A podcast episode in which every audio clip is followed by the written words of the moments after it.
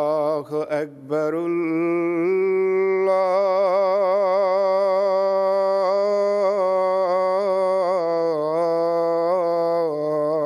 الله أكبر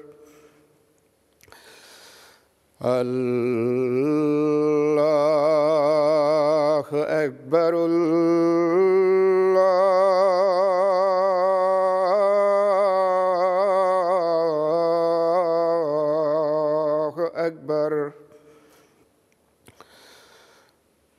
أشهد أن لا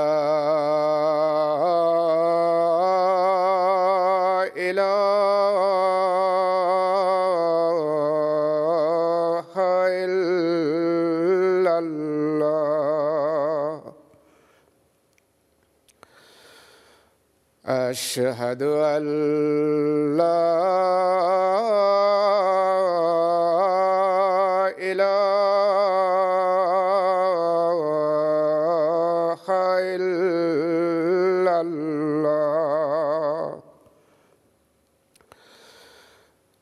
أشهد أن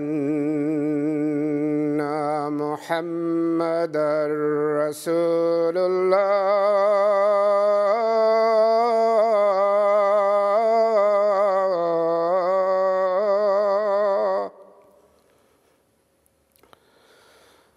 أشهد أن محمد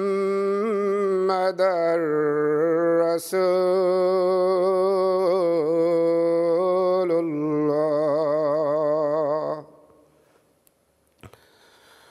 هيا على السلام.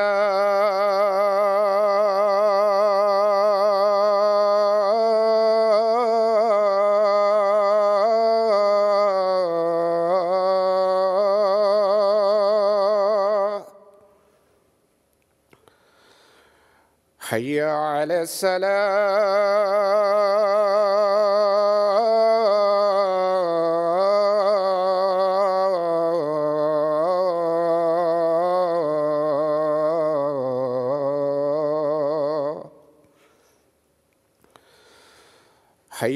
على الفلاح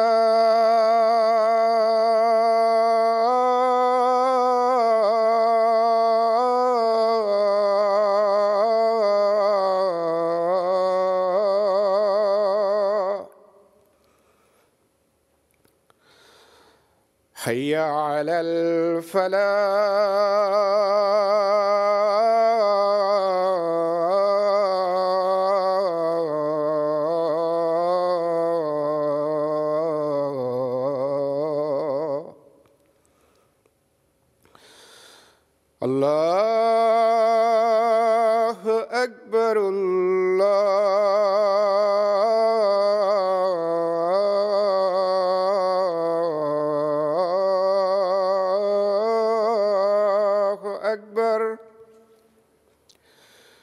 لا إله إلا الله.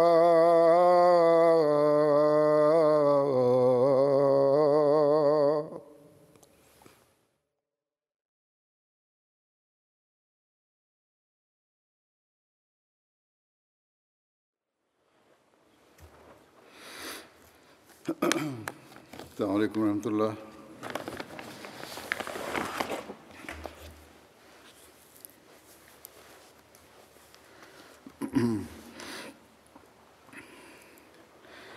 أشهد أن لا إله إلا الله وحده لا شريك له وأشهد أن محمدا عبده ورسوله.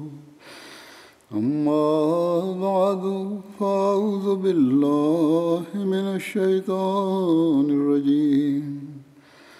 بسم الله الرحمن الرحيم. الحمد لله رب العالمين. الرحمن الرحيم. مالك يوم الدين.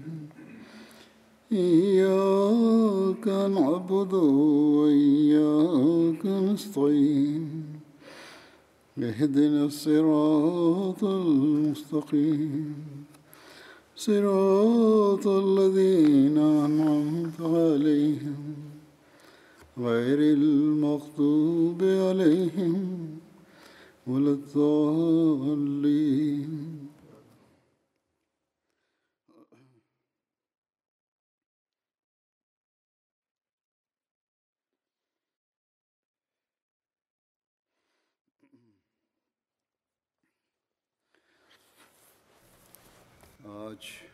আজকে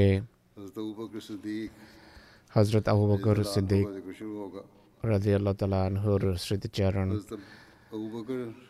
আরম্ভ হবে। তার নাম ছিল আবদুল্লাহ। তার পিতার নাম ছিল ওসমান বিন আমির। ডাক নাম ছিল আবু বকর। তার আর উপাধি ছিল আতিক এবং সিদ্দিক। বলা হয় যে যে বছর হস্তি বাহিনী মক্কায় হামলা করেছিল এর দু বছর ছয় মাস পর পাঁচশত তেহাত্তর খ্রিস্টাব্দে তিনি জন্মগ্রহণ করেন।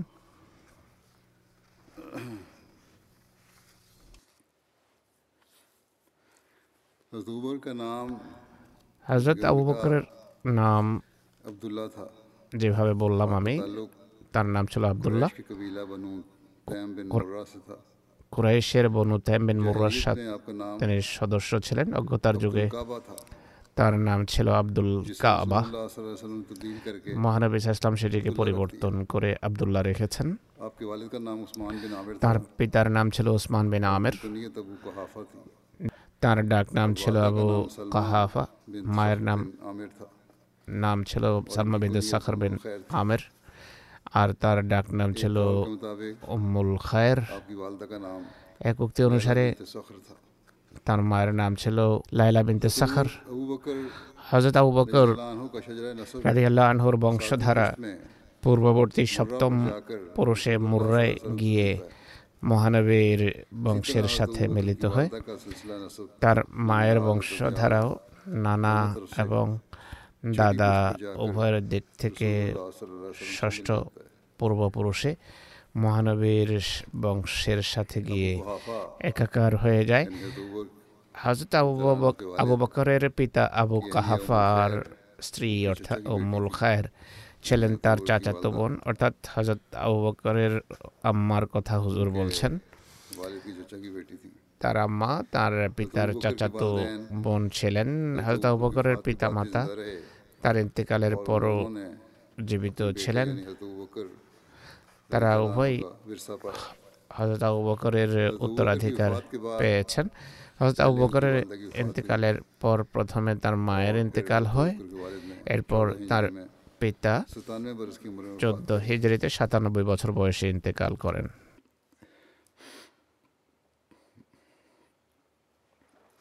হজরত হজরত আবু বকরের পিতামাতা উভয়ই ইসলাম গ্রহণের সৌভাগ্য লাভ করেছেন। তার পিতার ইমান আনার ঘটনা হলো, তার পিতা মক্কা বিজয় পর্যন্ত ইমান আনেননি। ততদিনে তার দৃষ্টিশক্তি হারিয়ে গিয়েছিল। মক্কা বিজয়ের সময় হুজুর সালাম যখন মসজিদে হারামে প্রবেশ করেন হজরত আবু বকর তার পিতাকে নিয়ে মহানবী সাল্লাহ আসলামের সকাশে উপস্থিত হন হুজুর সাল্লাহ ইসলাম যখন তাকে দেখেন তখন তিনি সাল্লাহ আসলাম তাকে বলেন হে আবু বকর তুমি এ বয়োবৃদ্ধ বুজুরকে ঘরে থাকতে দিতে আমি নিজেই তার কাছে চলে আসতাম। হাজরা তখন নিবেদন করেন যে হে আল্লাহ রসুল তারই আপনার কাছে আসা উচিত আপনার তার কাছে যাওয়ার চেয়ে। হজরত আবু বকর তাকে মহানবীর সামনে বসান। মহানবী সাল্লাহ তার বক্ষে হাত রাখেন এবং বলেন যে ইসলাম গ্রহণ করুন। তাহলে আপনি নিরাপদ হয়ে যাবেন। আবু কহাফা ইসলাম গ্রহণ করেন।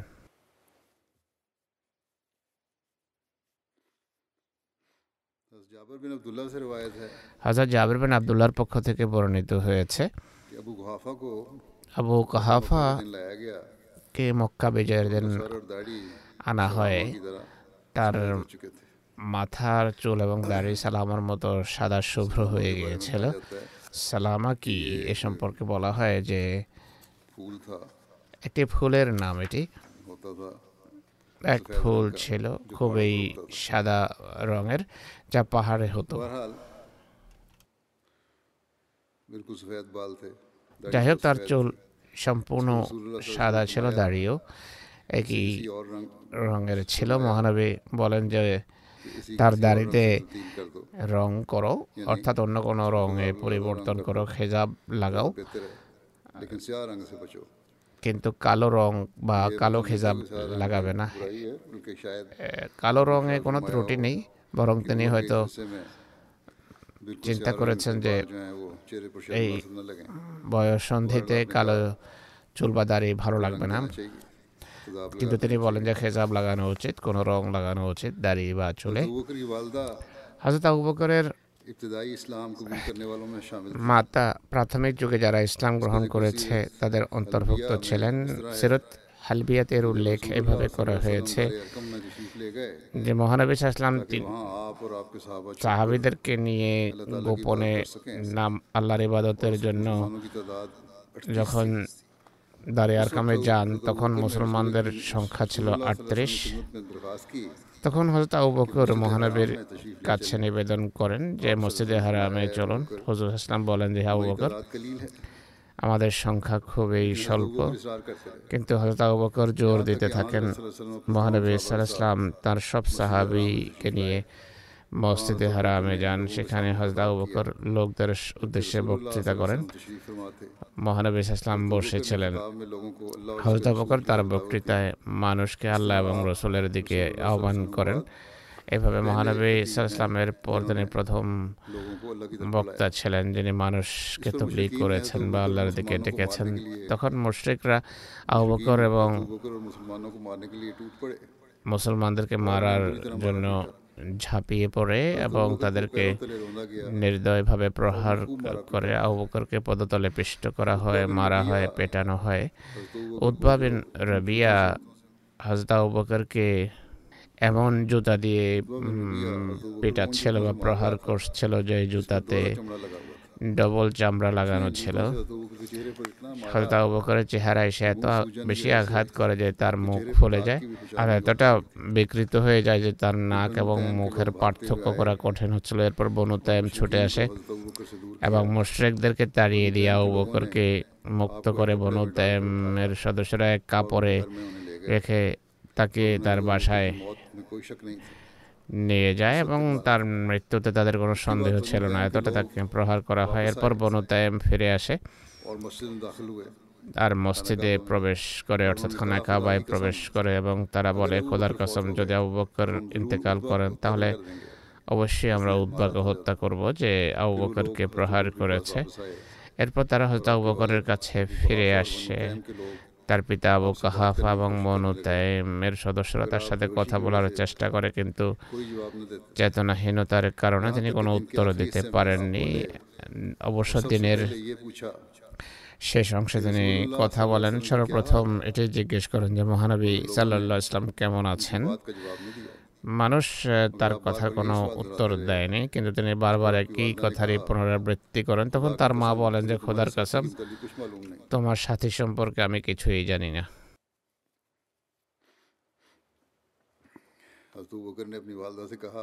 হজরত আবুবকর তার মাকে বলেন যে আপনি হজরত উমরের বোন উম্মে জমিল বিনতে খাত্তাবের কাছে যান।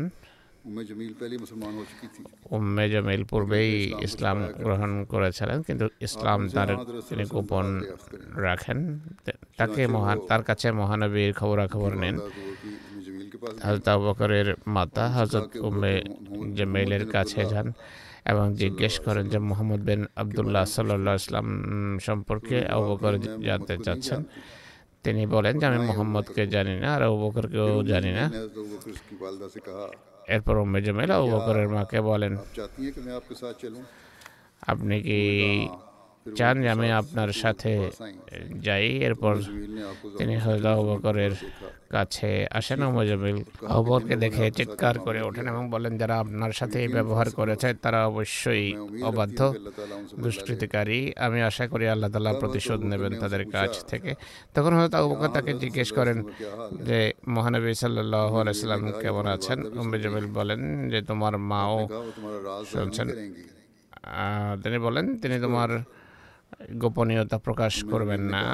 অম্বে জমিল তখন বলেন মহানবী সাল্লাহ আলাইসাল্লাম ভালো আছেন? হয়তো আবাকর জিজ্ঞেস করেন যে তিনি এখন কোথায়?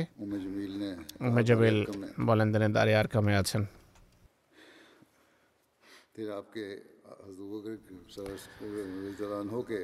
হজরত রাজি আল্লাহর রসুল প্রেম দেখুন। এই কথা শোনার পর মহানবী বা হাজাউ বকর বলেন যে খোদার কাসাম, আমি খাবারও খাব না আর পানীয় পান করব না।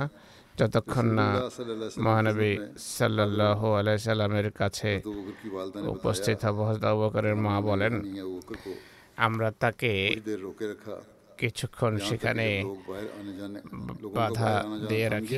মানুষের আনাগোনা যখন থেমে যায় মানুষ আরাম করতে যায় তখন আমরা তাকে নিয়ে বের হই। আমার উপর ভর করে তিনি চলছিলেন আর মহানবীর কাছে পৌঁছেন। হজরত আবু বকর খুবই আবেগ আপ্লুত ছিলেন।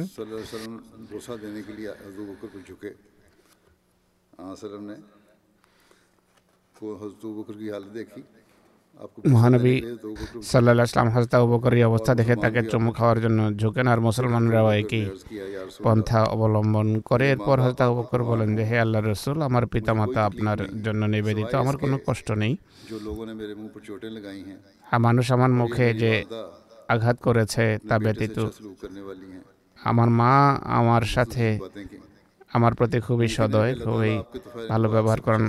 হয়তো আল্লাহ তালা আপনার বরকতে তাকে অগ্নি থেকে রক্ষা করবেন। মা সম্পর্কে বলেন তিনি হতে পারে আপনার কল্যাণে হয়তো তিনি ইমান আনতে পারেন আগুন থেকে রক্ষা পেতে পারেন। তখন মহানবী আবকরের মায়ের জন্য দোয়া করেন ইসলামের তাবলিগ করেন তাকে এবং এর ফলে তিনি ইসলাম গ্রহণ করেন। এভাবে প্রারম্ভিক দিনগুলোতেই হজরত আবুবকরের মাতা ইসলাম গ্রহণ করেন। হজরত আবুবকর রাতে জন্ম সম্পর্কে বিভিন্ন রেওয়ায়ত রয়েছে।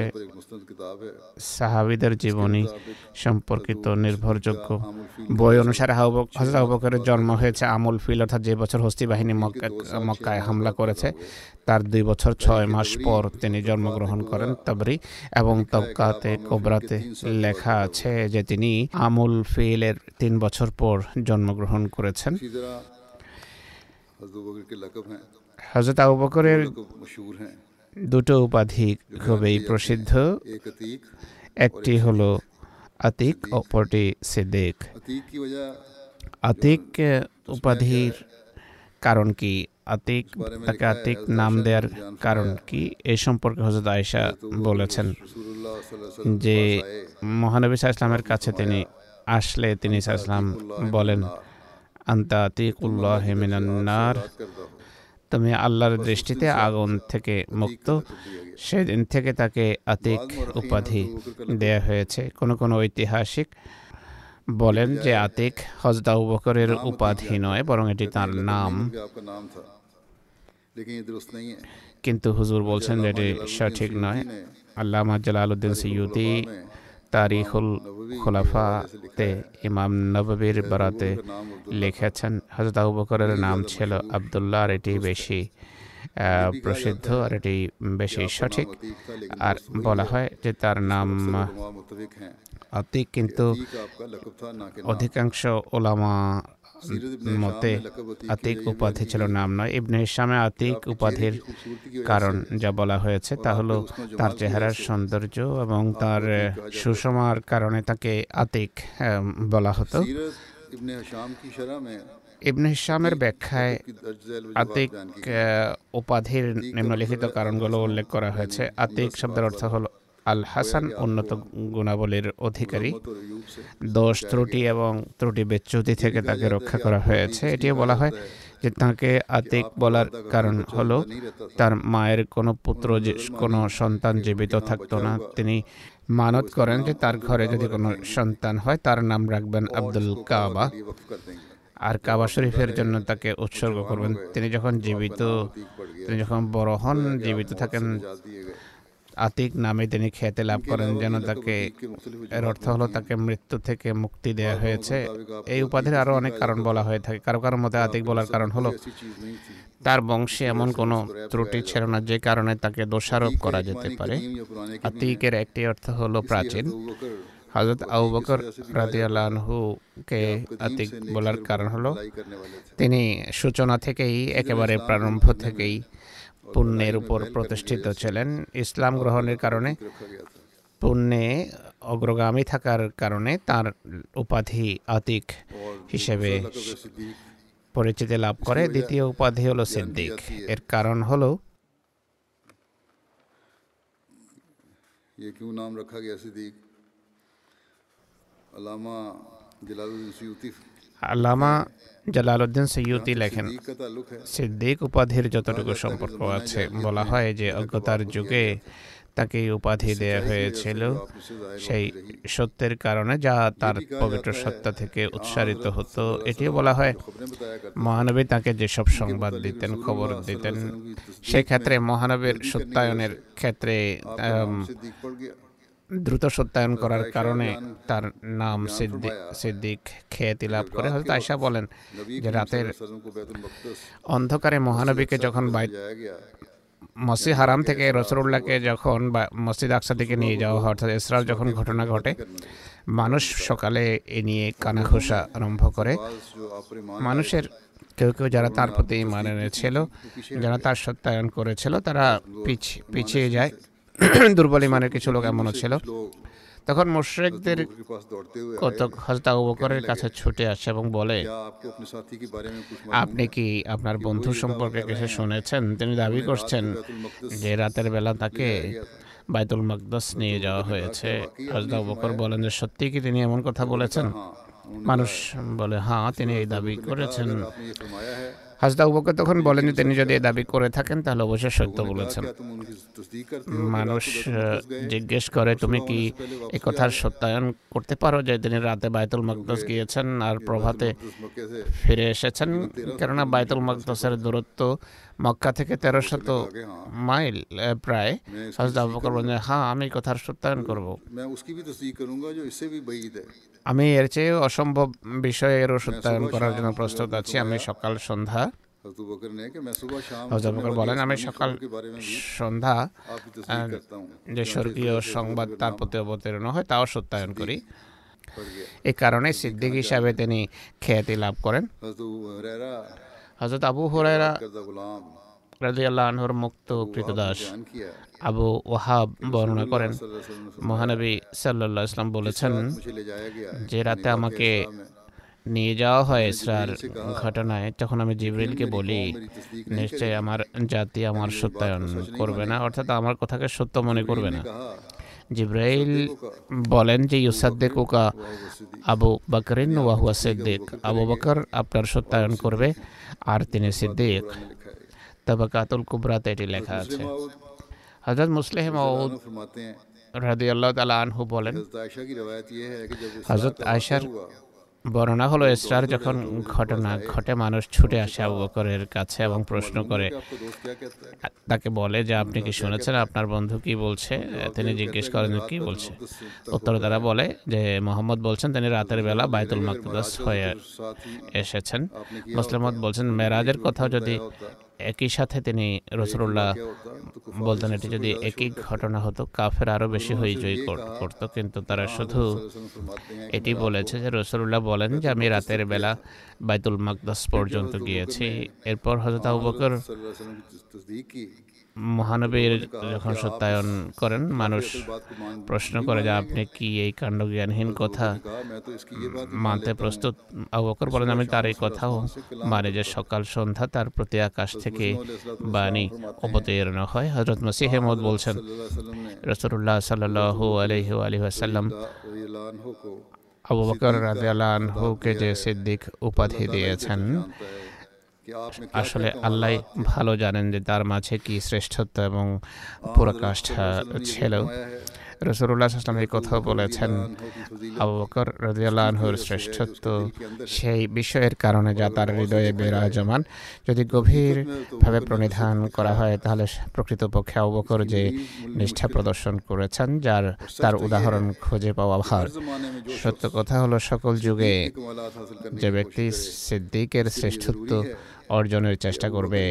তার জন্য আবশ্যক হবে। আবুবকরের বৈশিষ্ট্য এবং প্রকৃতি নিজের মাঝে সৃষ্টি করার জন্য যথাসাধ্য চেষ্টা করা আর এরপর যথাসাধ্য দোয়া করা। যতদিন আবুবকর ফিতরতের ছাপ তার মাঝে সৃষ্টি না হবে এবং সে রঙে রঙে না হবে, সিদ্দিকি বৈশিষ্ট্য অর্জন হতে পারে না।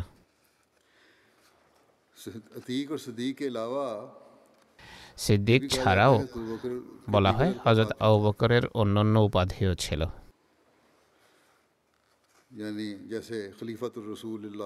যেমন খলিফাতুর রসুলিল্লাহ। হজরত আবু বকরকে খলিফাত রসুলিল্লাহ বলা হতো। এক রায়তে উল্লিখিত রয়েছে এক ব্যক্তি হজরত আবু বকরকে সম্বোধন করে বলে ইয়া খলিফাতাল্লাহ হে আল্লাহর খলিফা। হাজরত বকর বলেন যে খলিফাতুল্লাহ নয় বরং খলিফাতু রসুলিল্লাহ বলতে পারো। অর্থাৎ মহানবীর খলিফা আর আমি এতেই সন্তুষ্ট। বুখারি শরীফের ব্যাখ্যাকারী বা ভাষ্যকার বদরুদ্দিন আইনি সাহেব বলেন ঐতিহাসিকরা এই বিষয়ে মতককে পৌঁছেছেন যে হজরত আবু বকরের উপাধি ছিল খলিফাতুর রসুলিল্লাহ। এই উপাধি জানা কথা যে রসুল্লাহ তেরোধানের পর খলিফা হওয়ার কারণে দেয়া হয়েছে আমরা এই কথা বলতে পারি না যে রসুল্লাহর দশায় রসুল্লাহর জীবিত থাকায় এই উপাধি দেয়া হয়ে থাকবে বা নিজে অবলম্বন করে থাকবেন তিনি এমন নয় আওয়াহন তার আর একটি উপাধি। ওয়াহ শব্দের অর্থ হল খুবই কোমল চিত্ত। এবং কোমল হৃদয়ের অধিকারী সহনশীল। তবকাতুল কোবরাতে লেখা আছে তার কোমলতা এবং দয়াদ্র চিত্ততার কারণে। আওয়াহম বলা হতো আওয়াহম মুনিব শব্দ রয়েছে। এর অর্থ হলো খুবই কোমল চিত্ত বিনয়ী এবং যে ঝুঁকে তবকাতুল কোবরাতে লেখা আছে যে আমি হজরত আলীকে বলতে শুনেছি তিনি মেম্বারে বলছিলেন মনোযোগ সহকারে শোনো।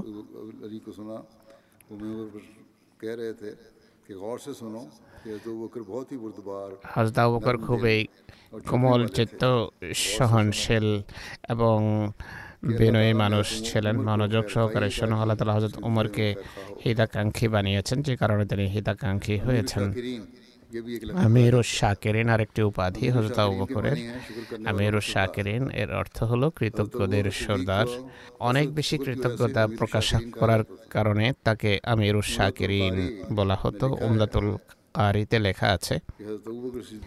হজরত আবু বকর সিদ্দিককে আমিরুস শাকেরিন উপাধিতে সম্বোধন করা হতো। সানিয়া ইসনাইন এটি তার আর একটি উপাধি। আল্লাহ তালা তাকে সানিয়া ইসনাইন উপাধি দিয়েছেন। আল্লাহ তালা কোরআন শরীফে বলেন ইল্লা তানসুরুহু ফকদ নাসরাহুল্লাহ। এদ আখরাজা হুল্লাদিনা কাফারু এদ সানিয়া ইসনাইন এদ হুমা ফিল গার إذ يقول لصاحبه لا تحزن إن الله معنا. فأنزل الله سكينته عليه. যদি তোমরা এ রসুলকে সাহায্য নাও করো আল্লাহ তালা পূর্বেও তাকে সাহায্য করেছেন যখন অস্বীকারকারীরা তাকে বহিষ্কার করেছিল তিনি দুজনের একজন ছিলেন তারা উভয়ে যখন গুহাতে ছিলেন তখন তিনি তার সাথীকে বলছিলেন দুঃখ করুন আল্লাহ আমাদের সাথে আছেন। অতএব আল্লাহ তার উপর প্রশান্তি নাজেল করেছেন। হজর মসিহমদ বলছেন আল্লাহ তালা কষ্টের সময় কঠিন মুহূর্তে তার প্রিয় নবী সাল্লাহ ইসলামকে আশ্বস্ত করেছেন তার মাধ্যমে। সিদ্দিক নাম এবং নবী উসাকালাইন অর্থাৎ মহানবী সাল্লাহ আলহি নৈকট্যের বিশেষত্ব তাকে দিয়েছেন। আল্লাহ তালা তাকে অহংকার সূচক উপাধি সানিয়াস নাইনে সম্মানিত করেছেন। তার বিশেষ বান্দাদের অন্তর্ভুক্ত করেছেন। এমন কোনো ব্যক্তির কথা কি তোমরা জানো? যাকে সানিয়াস নাইন নাম দেয়া হয়েছে। আর মহানবী সাস্তামের বন্ধু তাকে বলা হয়েছে আর সেই শ্রেষ্ঠত্বে এই শ্রেষ্ঠত্বে তাকে অংশীদার করা হয়েছে যে ইন্নাল্লাহ মাআনা আল্লাহর দুইজন সাহায্যপ্রাপ্ত ব্যক্তির একজন তাকে আখ্যা দেওয়া হয়েছে। এমন কোনো ব্যক্তিকে কি জানো? কোরআনে যার এভাবে প্রশংসা করা হয়েছে যার গোপন জীবন থেকে সন্দেহের আবরণকে অপসারণ করা হয়েছে, যার সম্পর্কে সন্দেহের মাধ্যমে বরং নয়, বরং স্পষ্ট আয়তের মাধ্যমে এটি প্রমাণিত যে তিনি খোদার প্রিয় বন্দাদের অন্তর্ভুক্ত। এমন স্পষ্ট উল্লেখযোগ্য গবেষণা থেকে বা যা নিশ্চিতভাবে প্রমাণিত হয় সেটি অবকরের বিশেষত্ব। আল্লাহ তালার গ্রন্থাবলীর অন্য কারও ব্যক্তির জন্য আমি এমনটা দেখিনি। যদি আমার কথা সম্পর্কে সন্দেহ থাকে বা যদি তুমি মনে করো যে আমি সত্যকে এড়িয়ে গেছি তাহলে কোরআন থেকে কোনো দৃষ্টান্ত উপস্থাপন করো। আর দেখাও যে কোরআন শরীফে অন্য কোনো ব্যক্তির জন্য এত এত স্পষ্ট ভাবে তা উল্লেখ করা হয়েছে। যদি তুমি সত্যবাদীদের অন্তর্ভুক্ত হয়ে থাকো সেরুল খিলাফা এই কথা বলেছেন। তার একটি উপাধি হলো সাহেব রসুল। এর অর্থ হলো রসুলের সাথী। হজরত আবু বকর বর্ণনা করেন তিনি এক জামাতকে বলেন যে তোমাদের কে সুরা তবা পড়বে? এক ব্যক্তি বলে যে আমি পড়ছি। এরপর আয়াতে এজিয়াকুল সাহেবিহিলা তাহসান অর্থাৎ তার সাথে কে সে বলছিল যে দুঃখ করো না এই পর্যন্ত পৌঁছার পর হজরত আবু বকর কেঁদে ওঠেন এবং বলেন খোদার কাসম আমি মহানবীর সাথে ছিলাম এরপর তার আরেকটি উপাধি হলো আদমে সানি বা দ্বিতীয় উপাধি হজরত আবুবকরের এই উপাধি হজরত মসিহে মত তাকে দিয়েছেন তিনি হজরত আবুবকরকে আদমে সানি বা দ্বিতীয় আদম আখ্যায়িত করেছেন হজরত মসিহে মত ইসলাম লেখেন আবকর রাদিয়াল্লাহ আনহু, যিনি ইসলামের দ্বিতীয় আদম। একইভাবে হজরত উমর ফারুক এবং ওসমান রাদিয়াল্লাহ আনহু যদি ধর্মের ক্ষেত্রে সত্যিকার অর্থে আমিন এবং বিশ্বস্ত না হতেন, তাহলে কোরআনের কোনো একটি আয়াতকেও আল্লাহর পক্ষ থেকে নাজেল হয়েছে বলা কঠিন হতো। সেরুল খেলাফায় হজরত মসিহে মত বলেন খোদার কসম, তিনি ইসলামের দ্বিতীয় আদম এবং সর্ব এবং শ্রেষ্ঠ সৃষ্টি মোহাম্মদ রসুল্লাহর জ্যোতির প্রথম বিকাশস্থল ছিলেন। খালিলুর রসুল তাঁর একটি উপাধি বিভিন্ন সেরাত গ্রন্থে আবু বকরের একটা উপাধি খলিল রসুল উল্লেখ করা হয়েছে। এর ভিত্তি হাদিসে উল্লিখিতটি রয়েছে। মহানবী বলেছেন যদি আমি কাউকে খলিল বানাতাম তাহলে আবু বকরকে বানাতাম। বুখারি শরীফে হজরত ইবনে আব্বাসের পক্ষ থেকে বর্ণিত হয়েছে যে মৃত্যুসজ্জায় মহানবী বলেন যদি মানুষের মাঝে কাউকে খলিল বানানো হতো আমি অবশ্যই আউবকরকে আমার খলিল বানাতাম অর্থাৎ বন্ধু বানাতাম। কিন্তু ইসলামের বন্ধুত্ব সব সর্বশ্রেষ্ঠ। আউবকরের জানালা ছাড়া এই মসজিদের বাকি সব জানালা বন্ধ করে দাও এটি রসুল্লাহ বলেছেন।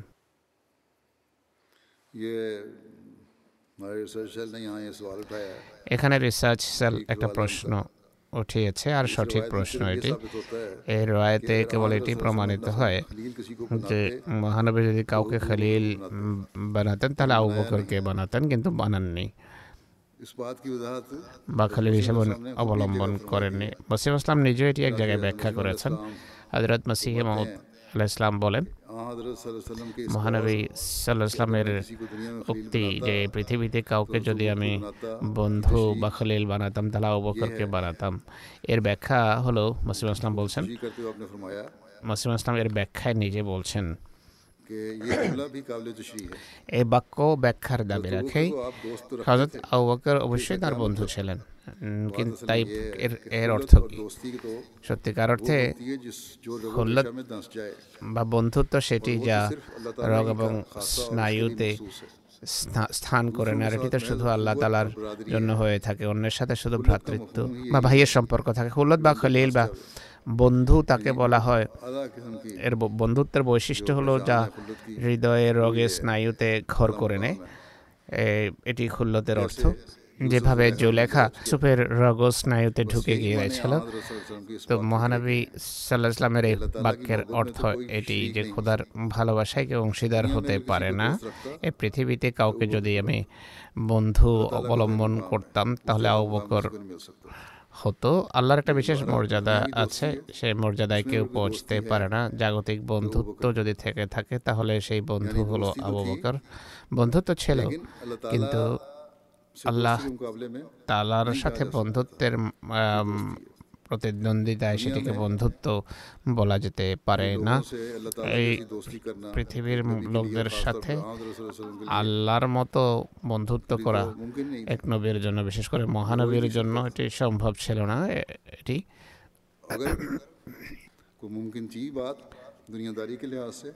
জাগতিক দৃষ্টিকোণ থেকে যদি সম্ভব হতো তিনি বলেন যে সেই সম্মান লাভের সবচেয়ে বেশি যোগ্য ছিলেন আবু বকর। তার ডাক নাম কি ছিল?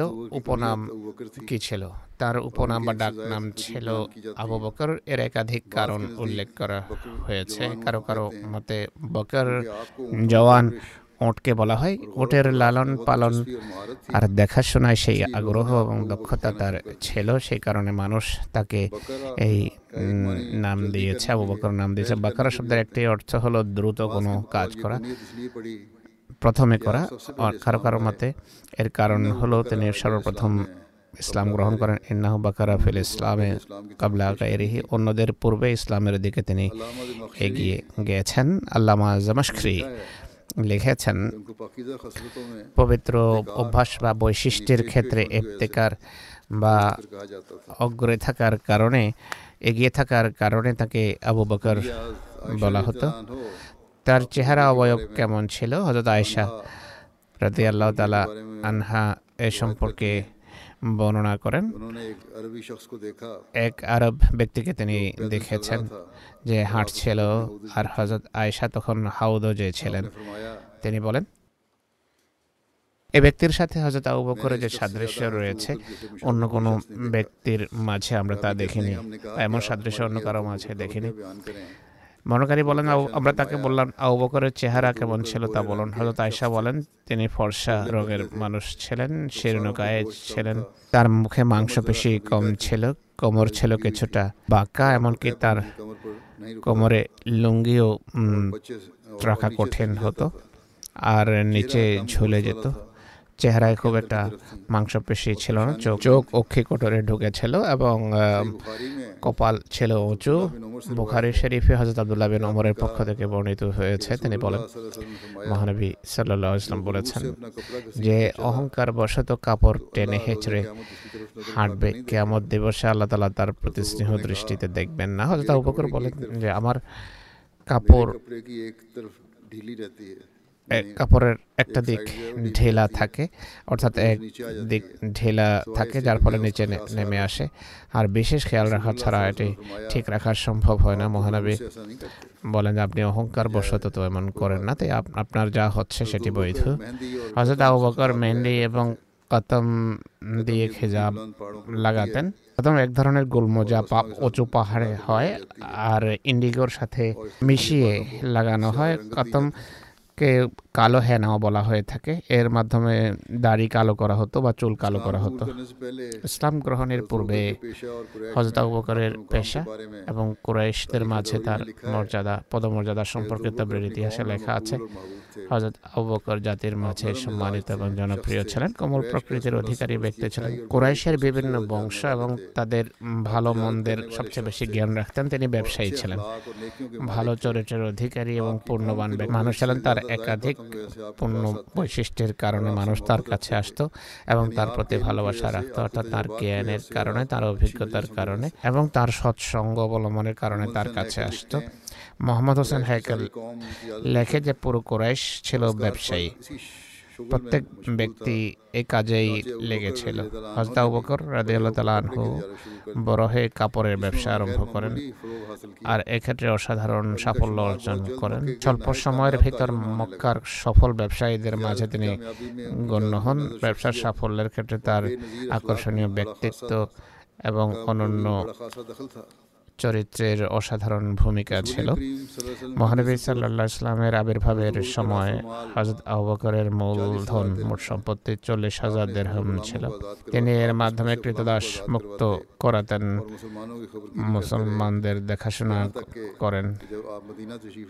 যখন মদিনা হিজরত করেন তখন তার কাছে পাঁচ হাজার দেরহম অবশিষ্ট ছিল।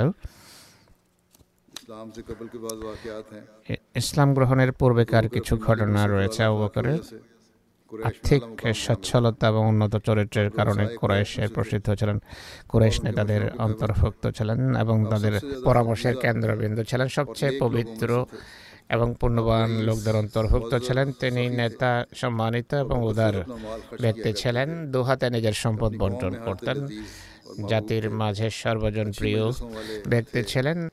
ভালো লোক তার বৈঠকে বস্তু স্বপ্নের ব্যাখ্যায় মানুষের চেয়ে বেশি জ্ঞান রাখতেন অনেক বেশি জ্ঞান ছিল এই ক্ষেত্রে তার।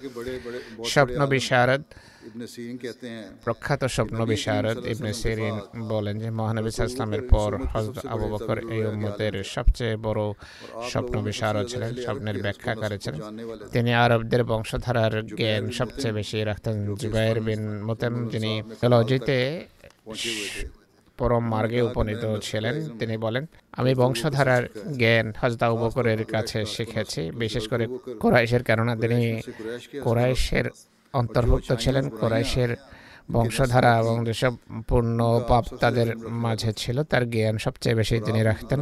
হজদা বকর তাদের দুর্বলতা বা দোষ ত্রুটি বর্ণনা করতেন না। হজদা বকর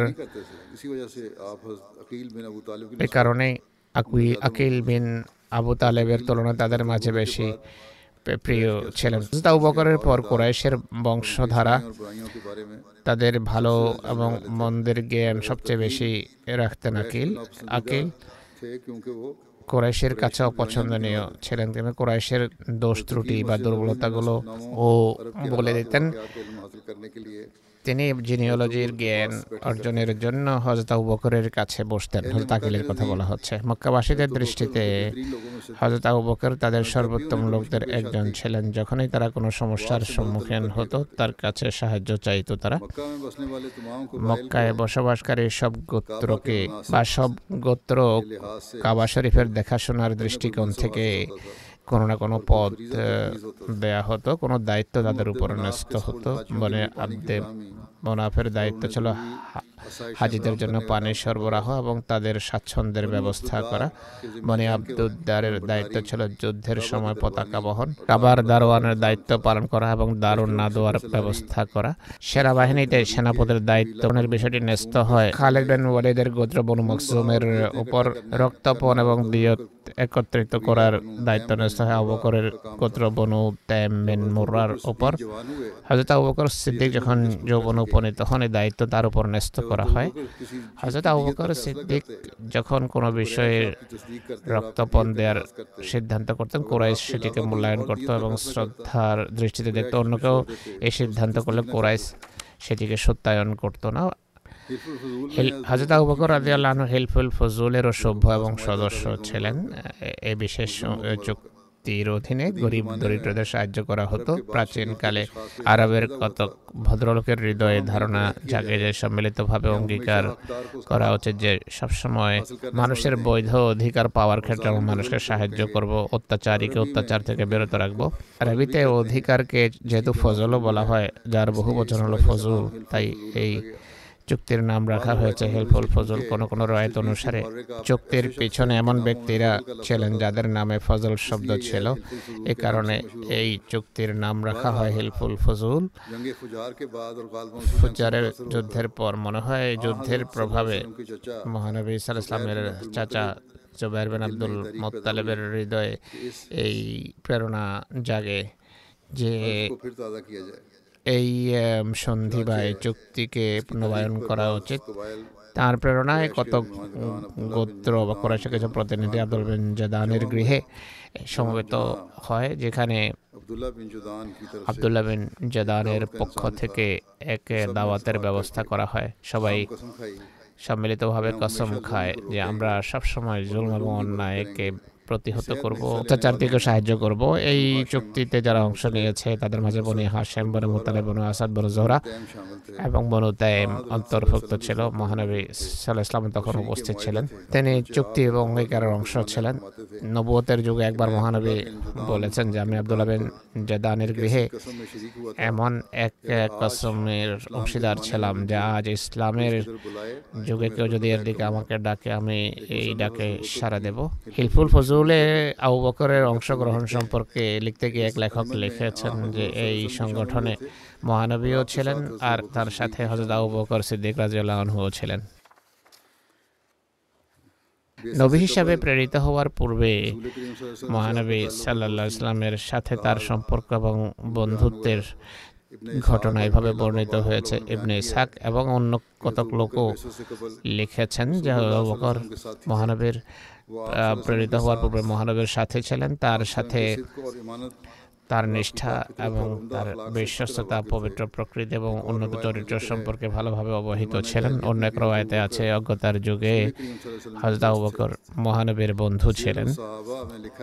সাহাবিদের জীবনী সংক্রান্ত বইতে লেখা আছে যে মহানবী ইসলামের সাথে আশৈশব হজরত আবু বকরের বিশেষ ভালোবাসা এবং নিষ্ঠার সম্পর্ক ছিল। তার বন্ধু শ্রেণির অন্তর্ভুক্ত ছিলেন। অধিকাংশ বাণিজ্য সফরে তার সফর সঙ্গী হওয়ার সৌভাগ্য হয়েছে। হজরত মির্জা বশির আহমদ সাহেব রসুল্লাহর দাবির পূর্বে তার তার বন্ধু মহল সম্পর্কে লিখতে গিয়ে লিখেছেন যে রসুল্লাহর দাবির পূর্বে মহানবের বন্ধুত্বের গণ্ডি খুবই ছোট মনে হয়। শুরু থেকেই তিনি নিরলে নির্জনে থাকা পছন্দ করতেন জীবনের কোনো অংশেই।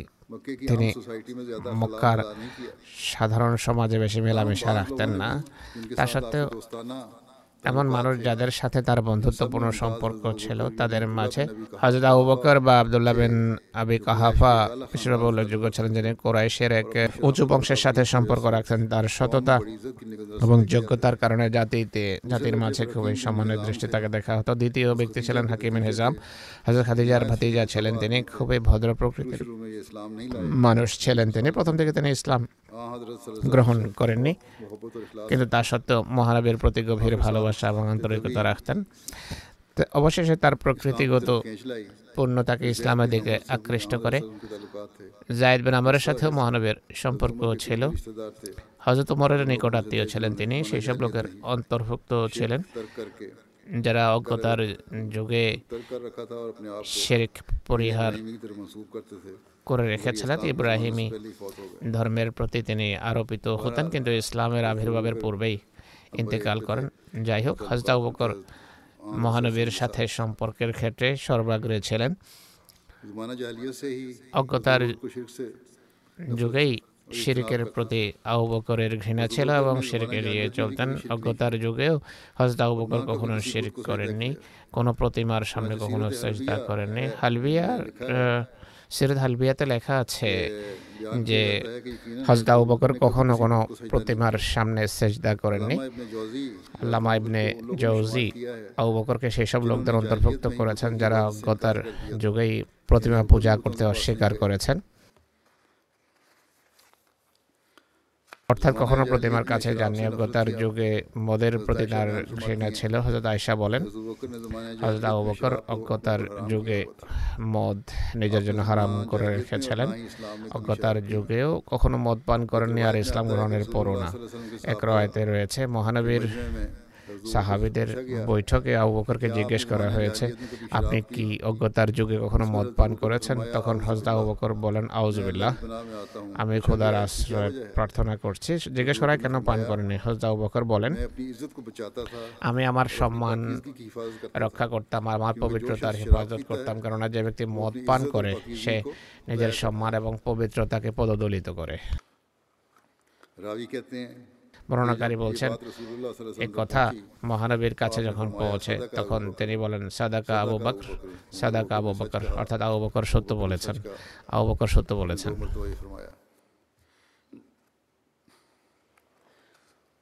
দুবার মহানবী এ কথা পুনরাবৃত্তি করেন। হজরত বকর সিদ্দিক রাদিয়াল্লাহু তাআলা আনহুর ইসলাম গ্রহণ সম্পর্কে বিভিন্ন জায়গায় রওয়ায়ত রয়েছে।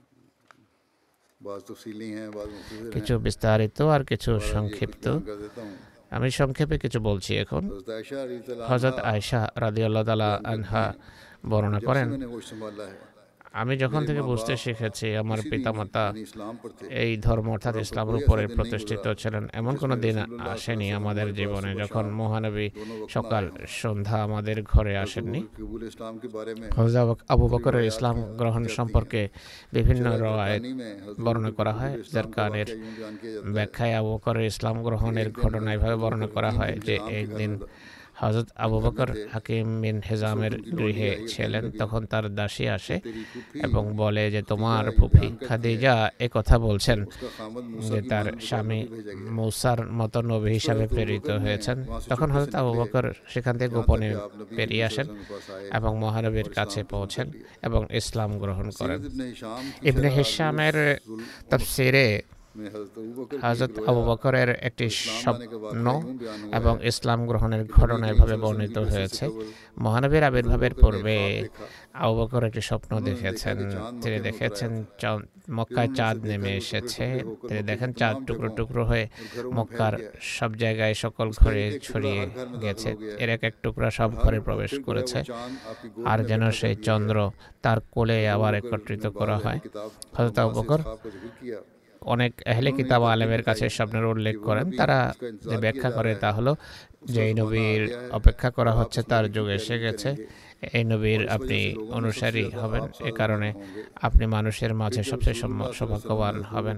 এরপর মহানবী যখন আউ বকরকে ইসলামের তাবলিগ করেন তিনি আর কালক্ষেপণ করেননি বিলম্ব করেননি সাবিরুল হুদাতে আবি বকরের ইসলাম গ্রহণ সংক্রান্ত ঘটনা এভাবে বর্ণিত হয়েছে যে কাব বর্ণনা করেন হজরত আবু বকর সিদ্দিক রাদিয়াল্লাহু তাআলা আনহুর ইসলাম গ্রহণের কারণ ছিল এক স্বর্গীয় ওয়াহি এর বিস্তারিত বিবরণ হলো আবকর ব্যবসার উদ্দেশ্যে সিরিয়া গিয়েছিলেন সেখানে এক স্বপ্ন দেখেন।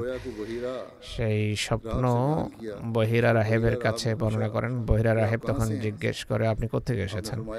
তিনি বলেন আমি মক্কা থেকে এসেছি। তিনি বলেন মক্কার কোন গোত্রের সাথে আপনার সম্পর্ক? তিনি বলেন কোরাইশের সাথে। তিনি জিজ্ঞেস করেন আপনি কি করেন? হাজরা বকর বলেন ব্যবসায়ী। তখন বহিরা বলেন আল্লাহ তালা আপনার স্বপ্ন সত্য করে দেখিয়েছেন। আপনাদের জাতিতে এক নবী প্রেরণ করা হবে। সেই নবীর জীবদ্দশায় তার সাহায্যকারী হবে তার মৃত্যুর পর তুমি তার খলিফা হবে। এরপর বকর সে কথা গোপন রাখেন। যতক্ষণ মহানবী প্রেরিত না হয়েছেন হজরত আবু বকর বলেন যে হে মোহাম্মদ সাল্লাহ আলাইসাল্লাম আপনি যে দাবি করেছেন এর প্রমাণ কি? অন্য অন্য ঘটনাতে আছে যে তিনি কখনো কোনো প্রমাণ চাননি?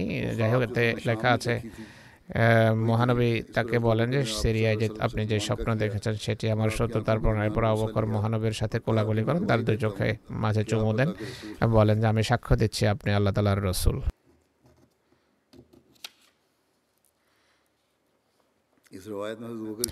এর রায়তে হজরত আবু বকরের স্বপ্নের কথা উল্লেখ করা হয়েছে। এর বিস্তারিত বিবরণ উল্লেখ করা হয়নি। তিনি কি দেখেছিলেন? কিন্তু সিরাত হালবিয়া থেকে বোঝা যায় যে এটি সেই স্বপ্নের দিকে ইশারা যা বকর দেখেছেন। অর্থাৎ চন্দ্র টুকরো টুকরো হয়ে মক্কায় বিভিন্ন জায়গায় ছড়িয়ে পড়েছে। হাজরত আবু বকর রাদিয়াল্লাহু এই স্বপ্নের কথা বহিরা রাহেব বা সন্ন্যাসীর কাছে উল্লেখ করেছেন সিরাত লেখকরা এই সম্পর্কে অনেক কিছু লিখেছেন ইনশাআল্লাহ ভবিষ্যতে তা বর- উম, শোনানো হবে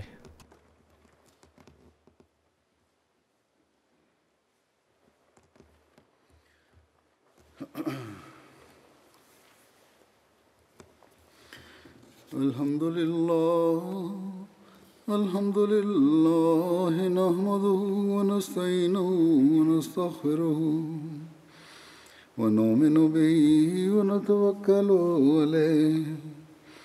ونعوذ بالله من شرور أنفسنا ومن سيئات أعمالنا. من يهده الله فلا مضل له ومن يضلل فلا هادي له. ونشهد أن لا إله إلا الله ونشهد أن محمدا عبده ورسوله. عباد الله رحمكم الله. إن الله يأمر بالعدل واللسان وإيتاء ذي القربى وينهى عن الفحشاء والمنكر والبغي يعظكم لعلكم تذكرون. اذكروا الله يذكركم وادعوه يستجب لكم ولذكر الله أكبر.